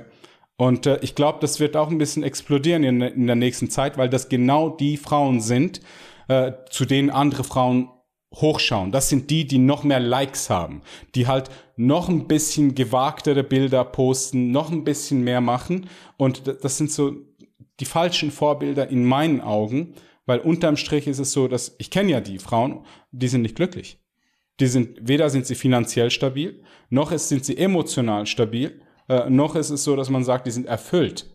Oft kommen sie aus Familien, wo das maskuline Vorbild gefehlt hat. Die ich kenne, die jetzt die OnlyFans-Page, kenne ich 3 Stück. Und alle 3 von denen kein Papa, also kein Papa zu Hause. Der war nicht, entweder nicht präsent, war der Stiefvater oder ist verstorben. Okay. Interessant auf jeden Fall. Wie gehst du damit um, wenn jemand dich so anschreibt? Bist du da knallhart? Sagst du direkt, was du denkst? Sagst du einfach nein, danke? Oder sagst du, Mädchen, ich merke gerade, du suchst bloß einen Versorger, bleib mir gestohlen?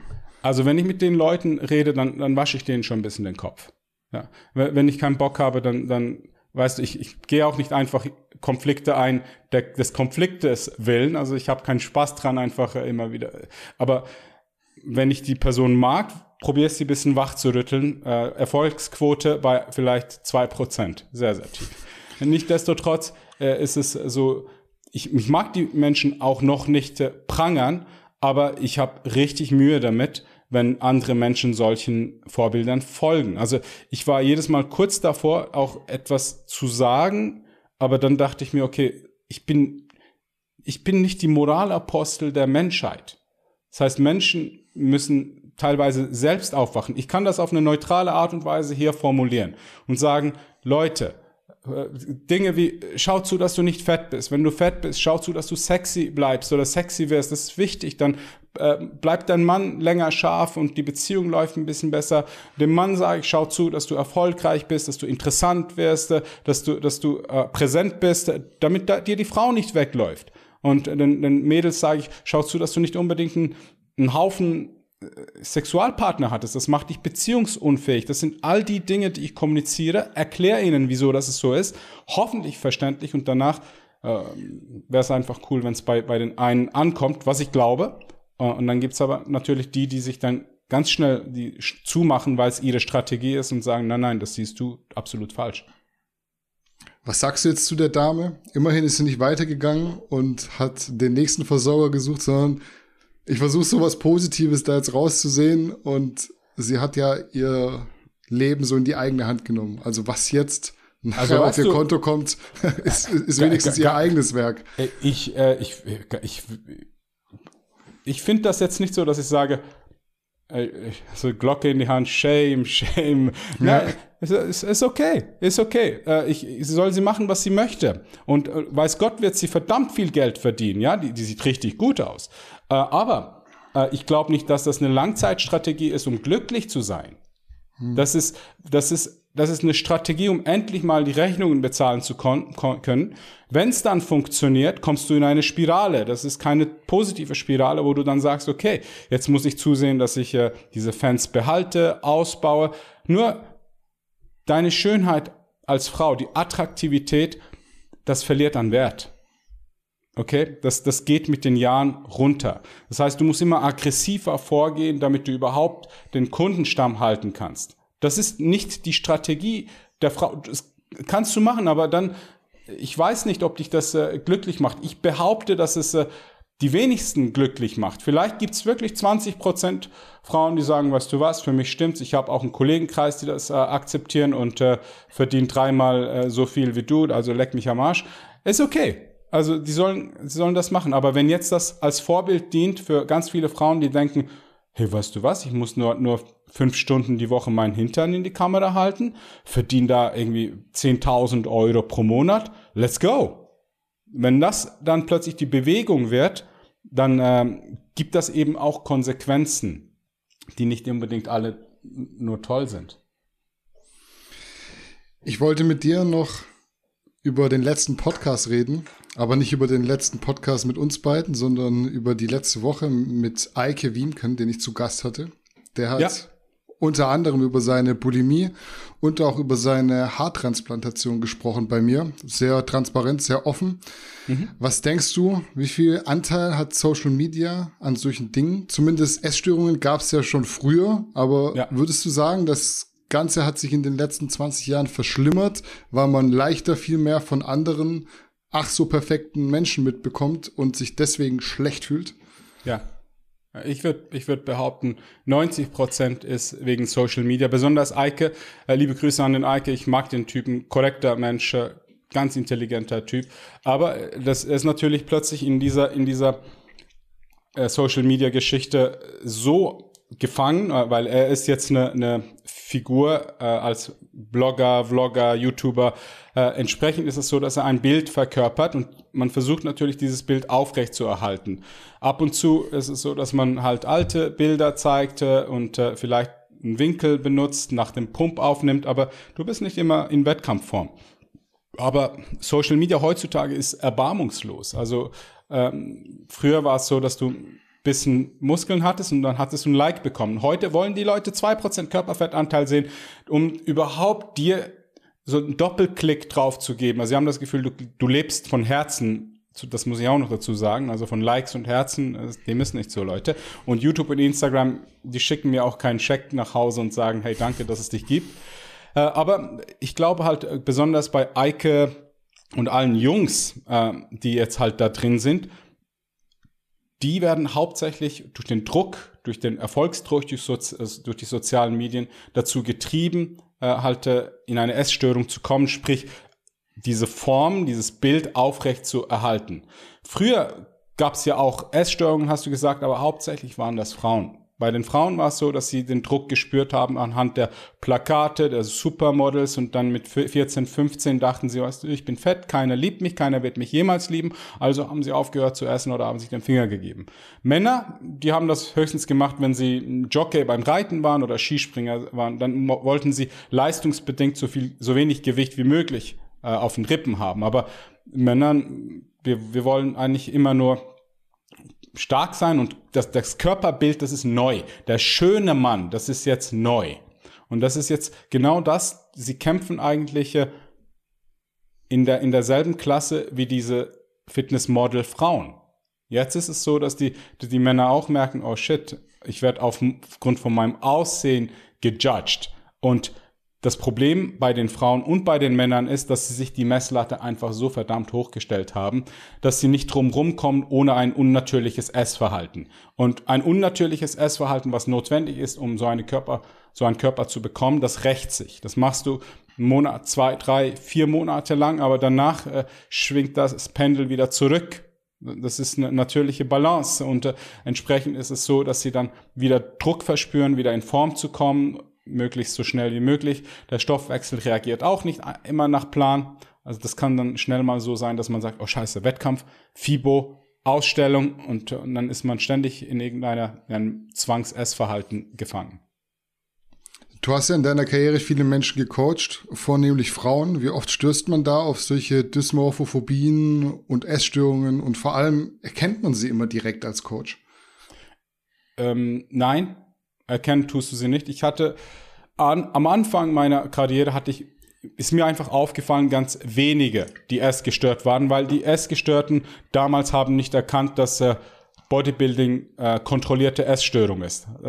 Sie haben das für sich gemacht und dann haben sie Bodybuilding entdeckt und dachten sich, hey, ich kann essgestört sein und auf die Bühne gehen. Und weißt du, es war so, die haben trotzdem ihr Essen extrem kontrolliert, wenig gegessen. Dann hatte ich Episoden mit Athletinnen. Ich wusste nicht, dass die essgestört waren. Die eine, die hat sich nach den Wettkämpfen gemeldet und hat gesagt, Coach, ich muss dir was sagen, ich hatte früher eine Essstörung und leider bin ich wieder zurück und bin jetzt in einer Klinik. Und das hat mir dann, an dem Zeitpunkt dachte ich so, oh shit, ich habe eine Verantwortung und wenn ich das jetzt nicht rausfinde, dass die Frauen ein Problem haben, dann reite ich die voller Wucht in die Teufelsküche. Und dann ab dem Zeitpunkt habe ich auch angefangen, zu fragen, aktiv zu fragen. Habe immer gefragt, hast du eine Essstörung? Hattest du jemals eine Essstörung? Und ich hatte auch solche, denen ich helfen konnte bis zu einem gewissen Grad. Ich würde jetzt sagen, so 5, 6 Stücke bin ich stolz drauf, dass wir sie aus der Essstörung relativ gut rausbekommen haben. Aber die meisten, muss ich dir ganz ehrlich sagen, irgendwann habe ich auch aufgehört, Essgestörte aufzunehmen. Außer in meinem Einzelcoaching, da habe ich aber eher eine psychologische Beratung gemacht und denen nicht gleich eine kalorienreduzierte Diät gegeben, weil ich mir das auch nicht anmuten wollte. Ich bin kein Spezialist, kein Therapeut diesbezüglich. Und wie gesagt, das ist dann auch nicht im Grunde genommen Essverhalten, was das Problem ist. Es ist das psychologische Problem, was Eike hatte und die Mädels hatten, die eine Essstörung mit zu mir gebracht haben. Wie geht man als Coach damit um, wenn ein Klient sich selbst nicht mag, beziehungsweise falschen Vorbildern nacheifert und essgestört ist? Wirkt man da ein Stück weit therapeutisch mit? Du hast es schon so ein bisschen angedeutet. Oder beendet man vielleicht auch das Coaching? Oder wie sah da immer dein Vorgehen aus? Also es ist ja Anfangs quasi krass, zu sagen, ich beende das direkt, aber du bist halt auch nicht der Fachmann dafür, muss man sagen. Ja, anfangs habe ich es ja nicht nachgefragt und ich habe es auch nicht erkannt und dachte einfach Vollgas, Wettkampf. Und das sind auch die Athleten, die dann wirklich 100% umsetzen. Du bist richtig stolz auf die, weil die nehmen es aufs Gramm genau, aufs Reiskorn genau und du erkennst das nicht und bist danach stolz drauf, was ihr zusammen geschafft habt. Aber was du nicht erkennst, ist, dass du vielleicht einen neuen Status Quo geschaffen hast. Diese Frau hat jetzt plötzlich ganz viel Anerkennung bekommen und es ist Tatsache. Ja, jede Frau weiß, dass wenn sie dann halt, ich sage jetzt mal, diesen Fitnessbody hat, ganz viele Herzen zugeschmissen bekommt auf Social Media. Das ist auch mitunter die Hauptmotivation, wieso das die Ladies machen. Aber wenn du jetzt einen neuen Status Quo hast und jetzt neu IFBB, die Bikini-Competitor auf deinem Profil stehen hast, dann ist es so, dass du dir für die Zukunft noch mehr Druck aufhalst. Jetzt ist es so, dass du das nächste Mal, wenn du 5 Kilo zugenommen hast, noch mehr an deiner Psyche zu nagen hast und mit noch geringerem Selbstwert kämpfst. Und entsprechend ist es so, dass sie sich wirklich in das Ganze, in die Spirale halt wieder reintun, wo sie eigentlich das Problem immer vergrößern. Heute ist es so, dass ich, also irgendwann mal kann man das nicht unbedingt mit seinem Gewissen vereinbaren. Ich hätte jetzt sagen können, das ist deine Sache, meine Sache ist, dich einfach weiterzubringen. Das ist so dieser Business-Aspekt. Aber ich kann das nicht mit mir vereinbaren, weil ich will Spaß haben. Und Spaß kommt meistens, wenn die Kunden auch Spaß und Erfolg haben. Und bei mir hört es nicht auf, wenn der Wettkampf vorbei ist oder vorbei war. Bei mir war es so, dass das eigentlich begleitend dann weitergegangen ist und ich wollte, dass die glücklich sind, gesund sind. Und wenn ich dann mitbekommen habe, erstens, wie krank, dass sie wurden vom Verhalten her und wie krank, dass sie geworden sind, auch von der Psychologie her. Heute ist es so, es ekelt mich an, wenn ich meine Ex-Mädels sehe, wie sie dann plötzlich der Welt erklären, dass jetzt sie sich akzeptieren und Curves are sexy. Ich kenne die Mädels persönlich und die hassen sich teilweise und die haben echt psychologische Probleme. Aber weil sie die Community haben und eine Identität aufrechterhalten, die ankommt und ganz, ganz viele von euch drauf reagieren, ist es so, dass sie sich einfach noch mehr kaputt machen, indem dass sie ein Scheinbild einfach projizieren, sich zerstören damit und euch ein falsches Bild geben letztendlich und euch falsch motivieren. Ich finde es aber auch nicht toll, wenn die dann kommen und dann so von wegen, hey, Real Talk und jetzt lass uns über Essstörung. Ich meine, das sind genauso wenig Therapeuten. Klar kann man mal sagen, dass man eine Essstörung, Essprobleme hatte, aber ich glaube nicht, dass sie jetzt durch Social Media diese Probleme lösen. Also vor allem, ich glaube, es geht auch mehr um die Intention. Wenn diese Frauen dann Real Talk betreiben, frage ich mich ehrlich gesagt, machen sie das jetzt wirklich für die Leute, die zuschauen, oder machen sie das für sich selbst? Das kommt sehr oft. Was macht man am besten vorbeugend für sich selbst, um nicht Gefahr zu laufen, von zu viel vermeintlicher Perfektion auf Social Media irgendeinen Schaden davon zu tragen? Ausmachen, kein Social Media mehr konsumieren. Ja, das würde ich einem empfehlen, der süchtig ist. Und das gibt ganz, ganz viele da draußen. Das ist der erste Schritt, um jetzt von einer Sucht wegzukommen, ist kalter Entzug. Ja, du kannst nicht sagen, ja, ein Schnäpschen am Tag und dann werde ich wegkommen vom Alkoholismus. Nein, kalter Entzug ist das Erste. Aber dass es nicht so weit kommt, das ist ein gesellschaftliches Problem, Danny. Also das liegt viel Verantwortung bei den Eltern, dass sie erstens die Liebe letztendlich weitergeben, dass sich dieser Mensch als Kind geliebt fühlt und auch sich wertvoll fühlt. Das heißt, denen auch so ein bisschen zeigen, dass sie was können und Mut machen und Risiken eingehen lassen, loben, auch mal, wenn sie was nicht gut machen, sagen, okay, jetzt arbeiten wir daran. Wenn ein Mensch dann, ein Teenager oder halt so in seinen jungen 20ern sehr viel Selbstliebe und Selbstwert hat, dann ist er nicht so anfällig für diese Botschaften, die ihm zeigen möchten oder die ihr zeigen möchten, dass sie nicht gut genug ist. Und quasi erst, wenn sie dann gut genug ist, diese Liebe und diese Anerkennung, diesen Wert bekommt. Jetzt haben wir über Body Positivity und auch über Dysmorphophobie gesprochen. Kannst du abschließend den Zuschauern ein paar Tipps an die Hand geben, wie man gesund mit sich und seiner Selbstwahrnehmung umgeht, sozusagen einen Mittelweg zwischen dem einen und dem anderen Extrem findet, also dass wir zwischen Scham und Akzeptanz uns aufhalten und echt so nicht aus dem Ruder geraten? Okay, also wenn du noch nicht aus dem Ruder geraten bist, dann mach dir einfach ein Bild über die Gesellschaft und mach dir einfach ein Bild über, was ist attraktiv.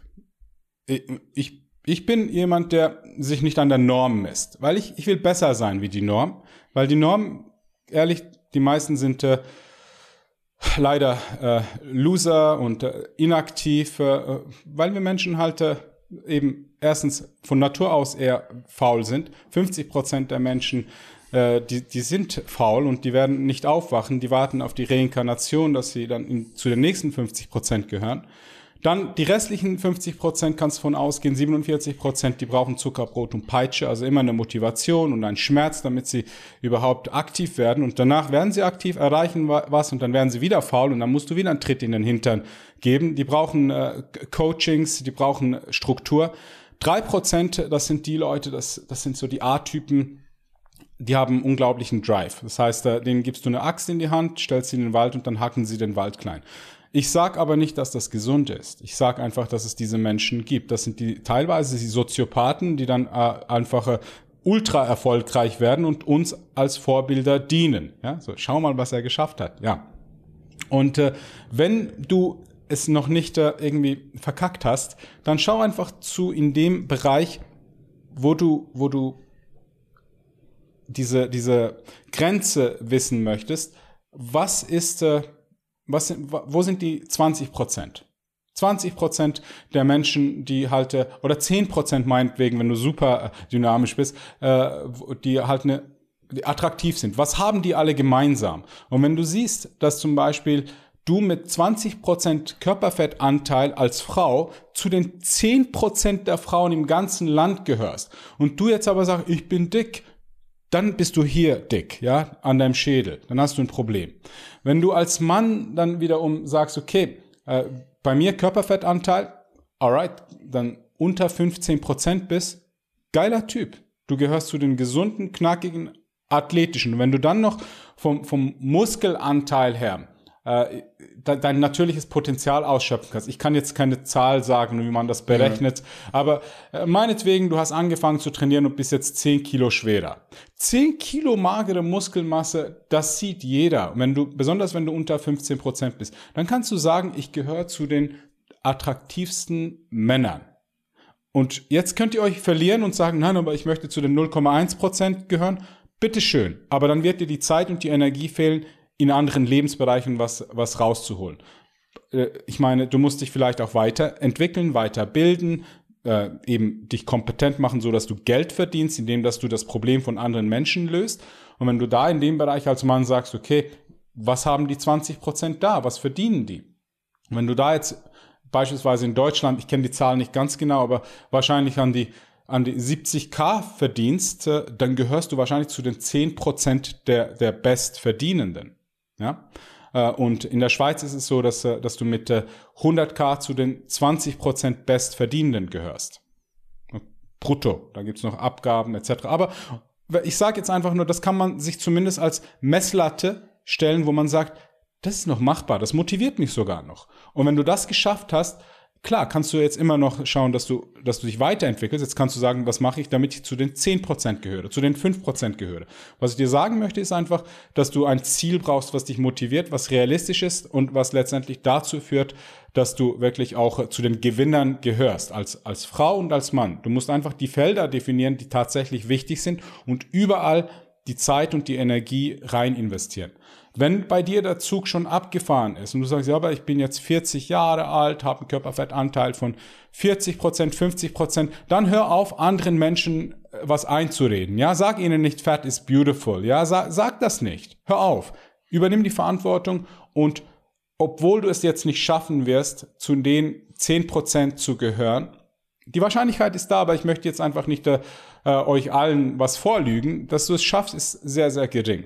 Wenn du bis jetzt keinen müden Pfennig, Cent auf der Seite hast und du jetzt 30 Jahre alt bist, dann werde ich jetzt nicht sagen, hey, du wirst jetzt in der kürzester Zeit Millionär. Okay, die Wahrscheinlichkeit ist sehr, sehr klein. Aber was du machen kannst, ist, du kannst den Schmerz lindern. Das heißt, du kannst Ballast abwerfen. Wenn du übergewichtig bist, jetzt kannst du sagen, meine Priorität ist es Gesundheit. Okay, dass ich jetzt zumindest keinen Typ 2 Diabetes habe, damit meine Knie nicht wehtun, damit ich mehr Energie im Alltag habe. Mit diesem Ansatz kannst du zusehen, dass du die Dinge wegtust, abhackst, die dich dein Leben kosten, die dir dein Leben schwieriger und härter machen. Teilweise sind das Gewohnheiten, die kurzfristig wehtun. Ich weiß, ja, wenn man einfach alle Freiheiten genießt und den Frust wegfressen möchte, kurzfristig tut das gut, aber mittel- und langfristig wird dich das noch tiefer ins Verderben treiben. Und ich will dir auch auf dem Weg mitgeben, dass du wahrscheinlich nicht in der Lage bist, das alleine zu tun. Weil wenn du das wärst, hättest du es schon lange geschafft. Es ist ja nicht so, dass es dich seit gestern stört. Es hat dich schon vorher gestört.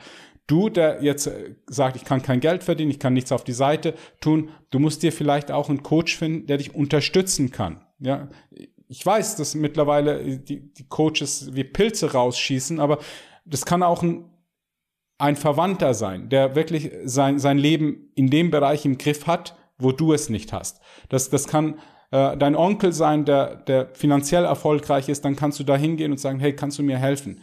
Was kann ich machen? Dann wird er sagen, hey, schau zu, dass du dein Einkommen reduzierst, wird zum Hardcore-Minimalisten. Schau zu, dass du jetzt deine Skills erhöhst, mach eine Weiterbildung, dann fleißig bewerben und arbeite 5 Jahre lang deinen Hintern ab. Okay, und danach gehörst du plötzlich zu diesen besagten 20% oder zumindest bist du an einem viel besseren Punkt wie zuvor.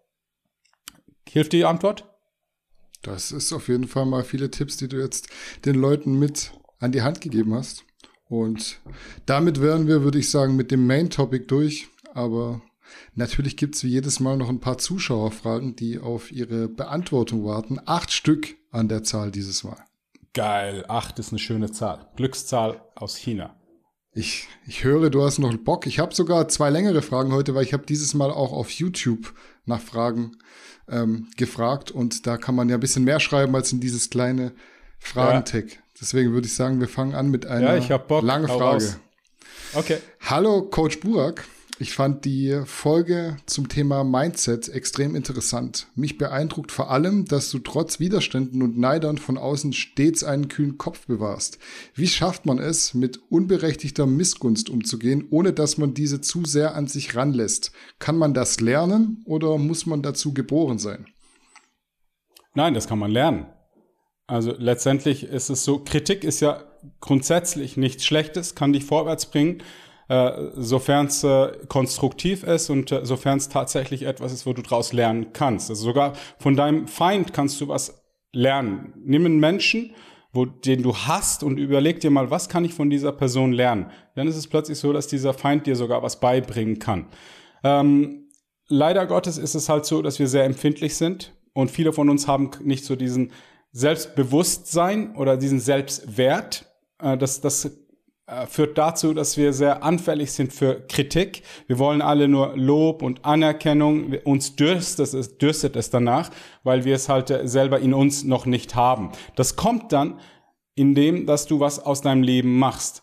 Dann wiederum ist es so, dass du dich ab und zu mal ins Feuer stellen musst. Das heißt, diese Kritik auch mal aufnehmen. Und ich muss euch ehrlich sagen, besonders am Anfang tut das heftig weh. Du hast plötzlich auf Gannikus was gepostet und dann hast du 25 positive Nachrichten und ein Penner, ihr seht, ich bin emotional angeschlagen, der dann plötzlich das Gefühl hat, der muss jetzt dir richtig Feuer unterm Hintern geben, der wird dann richtig beleidigend oder kritisch oder keine Ahnung. Dann hängst du am Anfang wirklich bei dem. Ich habe gelernt mit der Zeit, dass du nicht allen Menschen was recht machen kannst, dass du letztendlich deinen eigenen Weg machst und Kritik halt auch dazu gehört. Und ich verstehe das einfach so, Menschen, die nicht auf meiner Ebene sind, von denen kann ich nicht erwarten, dass sie mich verstehen. Und grundsätzlich destruktive, negative Kritik kommt nicht selten von Menschen, die selber unglücklich sind. Ich kenne erfolgreiche Menschen, die glücklich sind, die üben auch Kritik aus, aber dann auf eine sehr konstruktive Art und Weise, liebevoll. Die sagen dann, hey Burak, du hast deine Energie das letzte Mal, ist alles in Ordnung mit dir, weil das sieht man. Und dann denkst du, oh shit, hat recht, ne?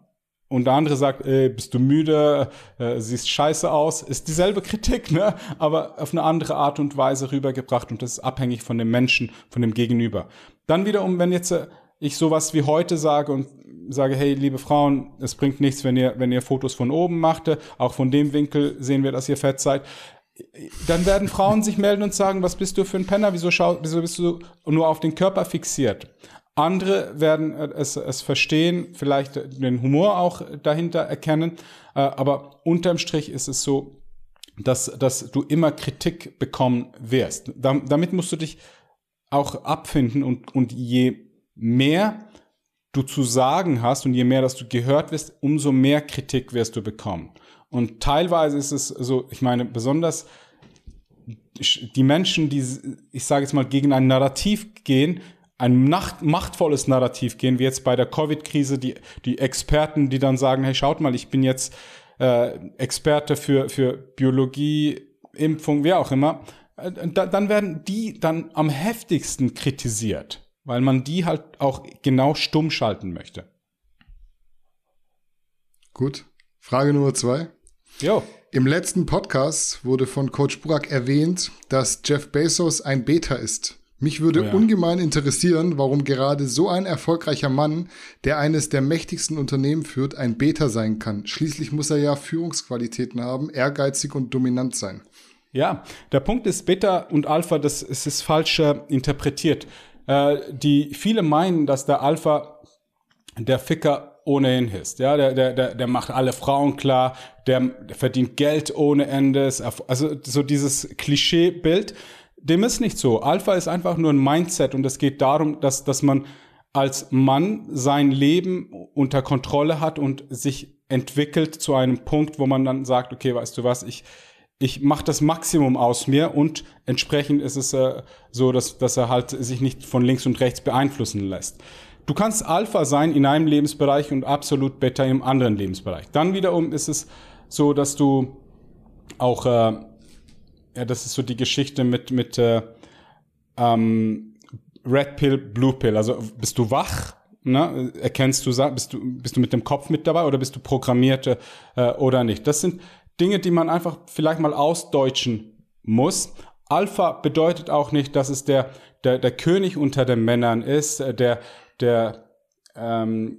alle Menschen respektieren. Es gibt genügend Alphas im Gefängnis, ja, die setzen sich durch, das muss nach ihrem Weg gehen, die sind aggressiv, wenn es um ihren Willen geht. Es geht einfach jetzt bei Jeff Bezos darum, dass er ein unglaublich intelligenter Mensch ist. Ich kann mir vorstellen, dass der einen super hohen IQ hat, aber der hat mit seiner Scheidung hat er eine der reichsten Frauen kreiert. Und wenn man in seiner Beziehung ihn anschaut, dann ist es auch so, dass er nicht unbedingt diese Alpha-Attribute hat. Also jetzt, keine Ahnung, von einem Alpha hätte ich nicht erwartet, dass er sich abziehen lässt. Okay, wenn er jetzt sagt, okay, ich habe es jetzt verstanden, also Red Pill Alpha, sagen wir es so, hätte ich nicht erwartet, dass sich abziehen lässt. Und auf der anderen Seite ist er jetzt in einer ähnlichen Situation wieder mit drin und hat sich eine angelacht, wo ich mal sagen würde, wenn du Jeff Bezos bist, dann kannst du alle haben.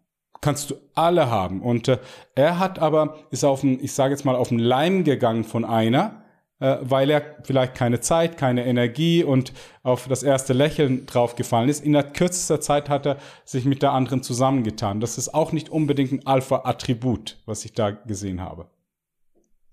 Gut, dann kann derjenige ja jetzt mal gerne nochmal kommentieren, ob ihm das als Ausführung gereicht hat, um aufgeschlüsselt zu haben, warum Jeff Bezos eher Beta als Alpha ist. So würde ich es jetzt mal sagen. Also Geld macht keinen Alpha, nur so als Information. Okay, Frage Nummer 3. Was hält deine Partnerin von deinem Alpha-Mindset? Beziehungsweise ist das bei euch in der Beziehung ein Thema? Sie hasst und liebt es gleichzeitig. Ja? Wenn ich ihr sage, Baby, du weißt, ich bin mit dir zusammengekommen, weil du einen knackigen Körper hast und du wirst jetzt ein bisschen dicker, ist dir das aufgefallen? Ich mag das nicht so. Dann das Erste, was sie sagt, ist natürlich, wieso sagst du sowas? Ja? Und dann sage ich ihr, weil du es wissen musst, weil wenn ich es dir nicht sage und du dann zunimmst und dann irgendwann mal 15 Kilo schwerer bist und ich nicht sexuell angezogen bin von dir, dann haben wir ein Problem. Dann haben wir ein Problem. Du willst dieses Problem nicht, ich will dieses Problem nicht, deswegen sage ich dir das. Sie hasst, also Frauen mögen das nicht, weil es halt auf einer rationalen Ebene ist, wo sie sagen, scheiße, dem Mann, den kann ich nicht gut beeinflussen oder kontrollieren. Auf der anderen Seite lieben sie die Bestimmtheit. Also sie liebte letztendlich das Endprodukt, was sie hat, wo sie sagt, ich würde den gerne zähmen, aber ich kann es nicht zähmen. Es ist so ein ständiger Prozess. Also es knistert und es ist nicht so, dass ich sage, es ist einfach nur Zen bei uns in der Beziehung. Ja? Es gibt immer wieder Reibereien. Ich bekomme auch regelmäßig Shit-Tests, Leute. Ja? aber irgendwie mache ich was richtig, weil es funktioniert bis jetzt. Und es funktioniert so, wie ich das gerne möchte. Frage Nummer 4. Jetzt musst du ein bisschen umdenken, weil jetzt wird's Bodybuilding-lastig. Oh, okay. Wie funktioniert das mit den Steroiden, wenn ein Athlet einen Wettkampf im Ausland hat? Okay, ich habe jetzt die Frage nicht ganz verstanden. Wie meint er das, wenn er Wettkampf im Ausland hat? Wie das ist mit dem Fliegen, die Sachen mitnehmen für den Test oder? Genau, also wenn du jetzt woanders hinfliegen musst, angenommen du hast jetzt einen Wettkampf in Las Vegas und du gehst da irgendwie 3 Wochen vorher hin, um dich zu akklimatisieren. Brauchst dann dein Zeug mit dabei. Was macht man da? Ja, entweder nimmst du es mit oder organisierst es dort, wenn du so weit im Voraus gehst. Oft ist die Endphase auch die Phase, wo man ganz viele Dinge rausschleicht, die aromatisieren können. Also dann hast du ein paar Aromatasehämmer und ein paar Pillen, die härter machen, also sprich auch nicht automatisieren. Du steigst vielleicht auf orale Produkte um, die auch eine kürzere Halbwertzeit, aber schnellere Wirkungszeit haben.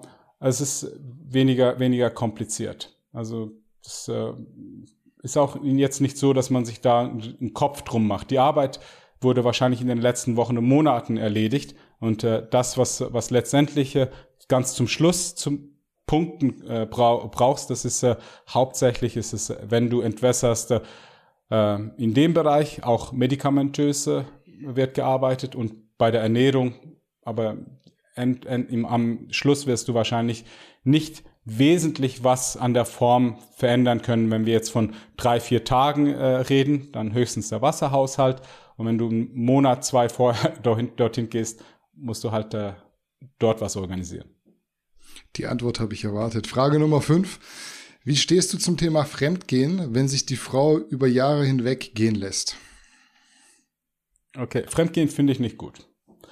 Weil das ist ein Vertrauensbruch, das ist eine Lüge. Okay? Obwohl, das ist halt dann schlimm, wenn es rauskommt. Letztendlich ist es so, dass wir in einer Gesellschaft sind, bei dem wahrscheinlich 30-40% der Menschen fremdgehen. Frauen sind aktiver in den jungen Jahren, wo sie fremdgehen, und Männer sind aktiver in den älteren Jahren. Der Hauptgrund dafür ist, Frauen haben in den jungen Jahren mehr Optionen, wo sie dann sehen, was sie alles haben können, und Männer haben in den älteren Jahren mehr Optionen. Grundsätzlich würde ich es toll finden, wenn man es gar nicht so weit kommen lässt. Und wenn du es machst, lass dich nicht kriegen, Mann. Lass dich nicht erwischen. Okay, Frage Nummer 6. Kann Freundschaft zwischen Mann und Frau funktionieren? Nein. Außer in ganz wenigen Ausnahmebedingungen. Du bist vielleicht mit dieser Person aufgewachsen, dass sich tatsächlich so ein bisschen Bruder-Schwester-Verhältnisse bildet. Weißt du, du kannst, das ist wie wenn du jetzt eine Schwester hast und denkst, Sex mit ihr, denkst, ey, stopp, kannst, diese Gedanke geht nicht, und das kann sich aufbauen, wenn du mit einer Person, stell dir deine Cousine oder sonst was vor, die seid zusammen aufgewachsen, dann hast du das tatsächlich nicht. Oder ihr wart zusammen in einer Beziehung und dann seid ihr, ich sage jetzt mal, während der Beziehung seid ihr zu Freunden verkommen. Du bist in einer sexlosen Beziehung, hast in den letzten 3 Jahren 4-mal gepoppt mit ihr und ihr habt einfach nur eine freundschaftliche Beziehung, habt euch getrennt und jetzt seid ihr Freunde. Das aber wiederum ist super schwierig aufrecht zu erhalten, weil der neue Partner und die neue Partnerin, die werden das nicht gerne sehen, und gesellschaftlich ist das dann auch so ein bisschen, was, ihr redet noch miteinander? Das ist nicht gerne gesehen. Frage Nummer 7, kurz und knapp, wie stehst du zum Thema Feminismus? In den ersten Jahren eine gute Sache, haben sich für das Richtige eingesetzt.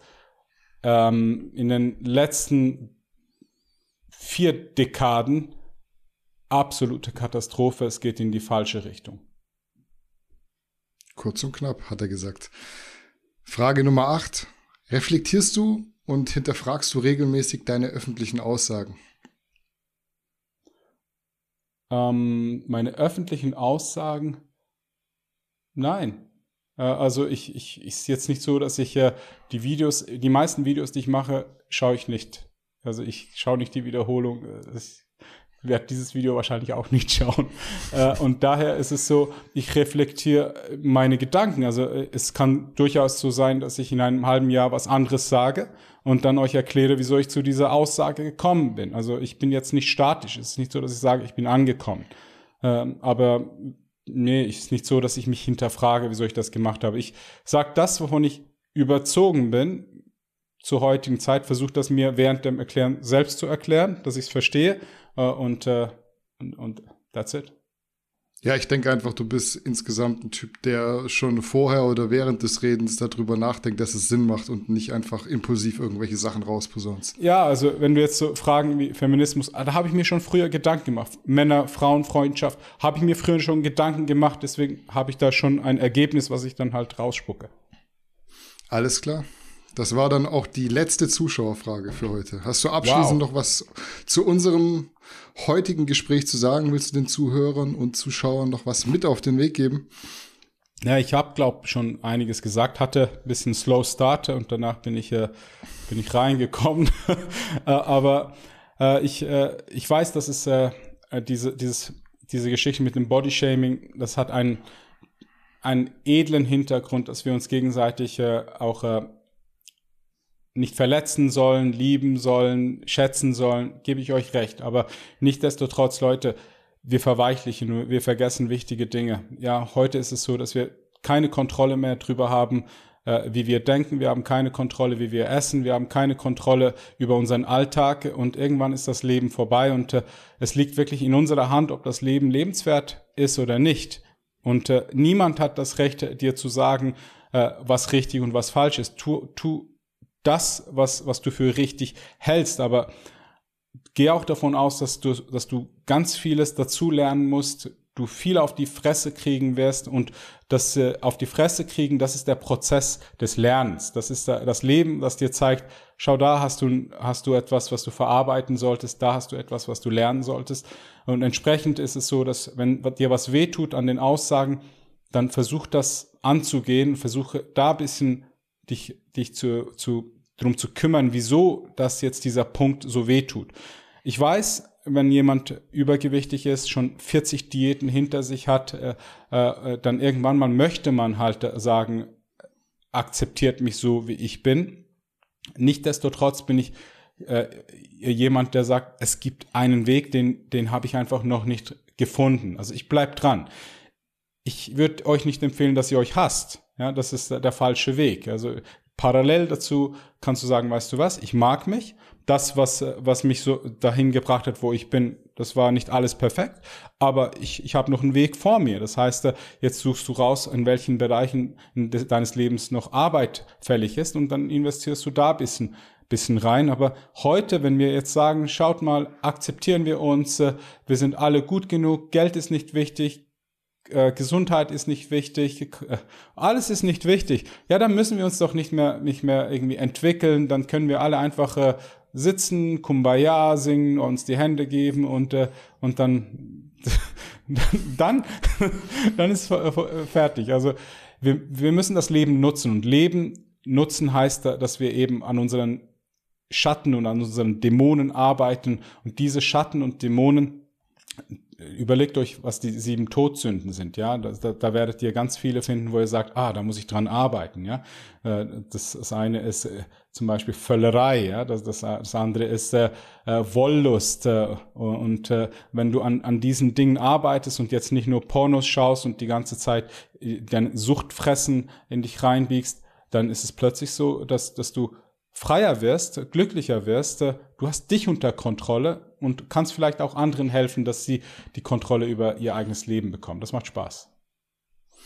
Wir kommen jetzt hier arg in die Richtung Carpe Diem und Memento Mori, und da denke ich an Schule, deswegen würde ich sagen, wir ziehen hier jetzt für heute den Schlussstrich. Okay. Herzlichen Dank, ja. Dir auch vielen Dank, wie immer, für deine Zeit, und natürlich auch vielen Dank an die Zuschauer da draußen für eure Aufmerksamkeit. Bleibt gesund, macht's gut und bis zum nächsten Mal. Bis zum nächsten Mal. Tschüss, Leute.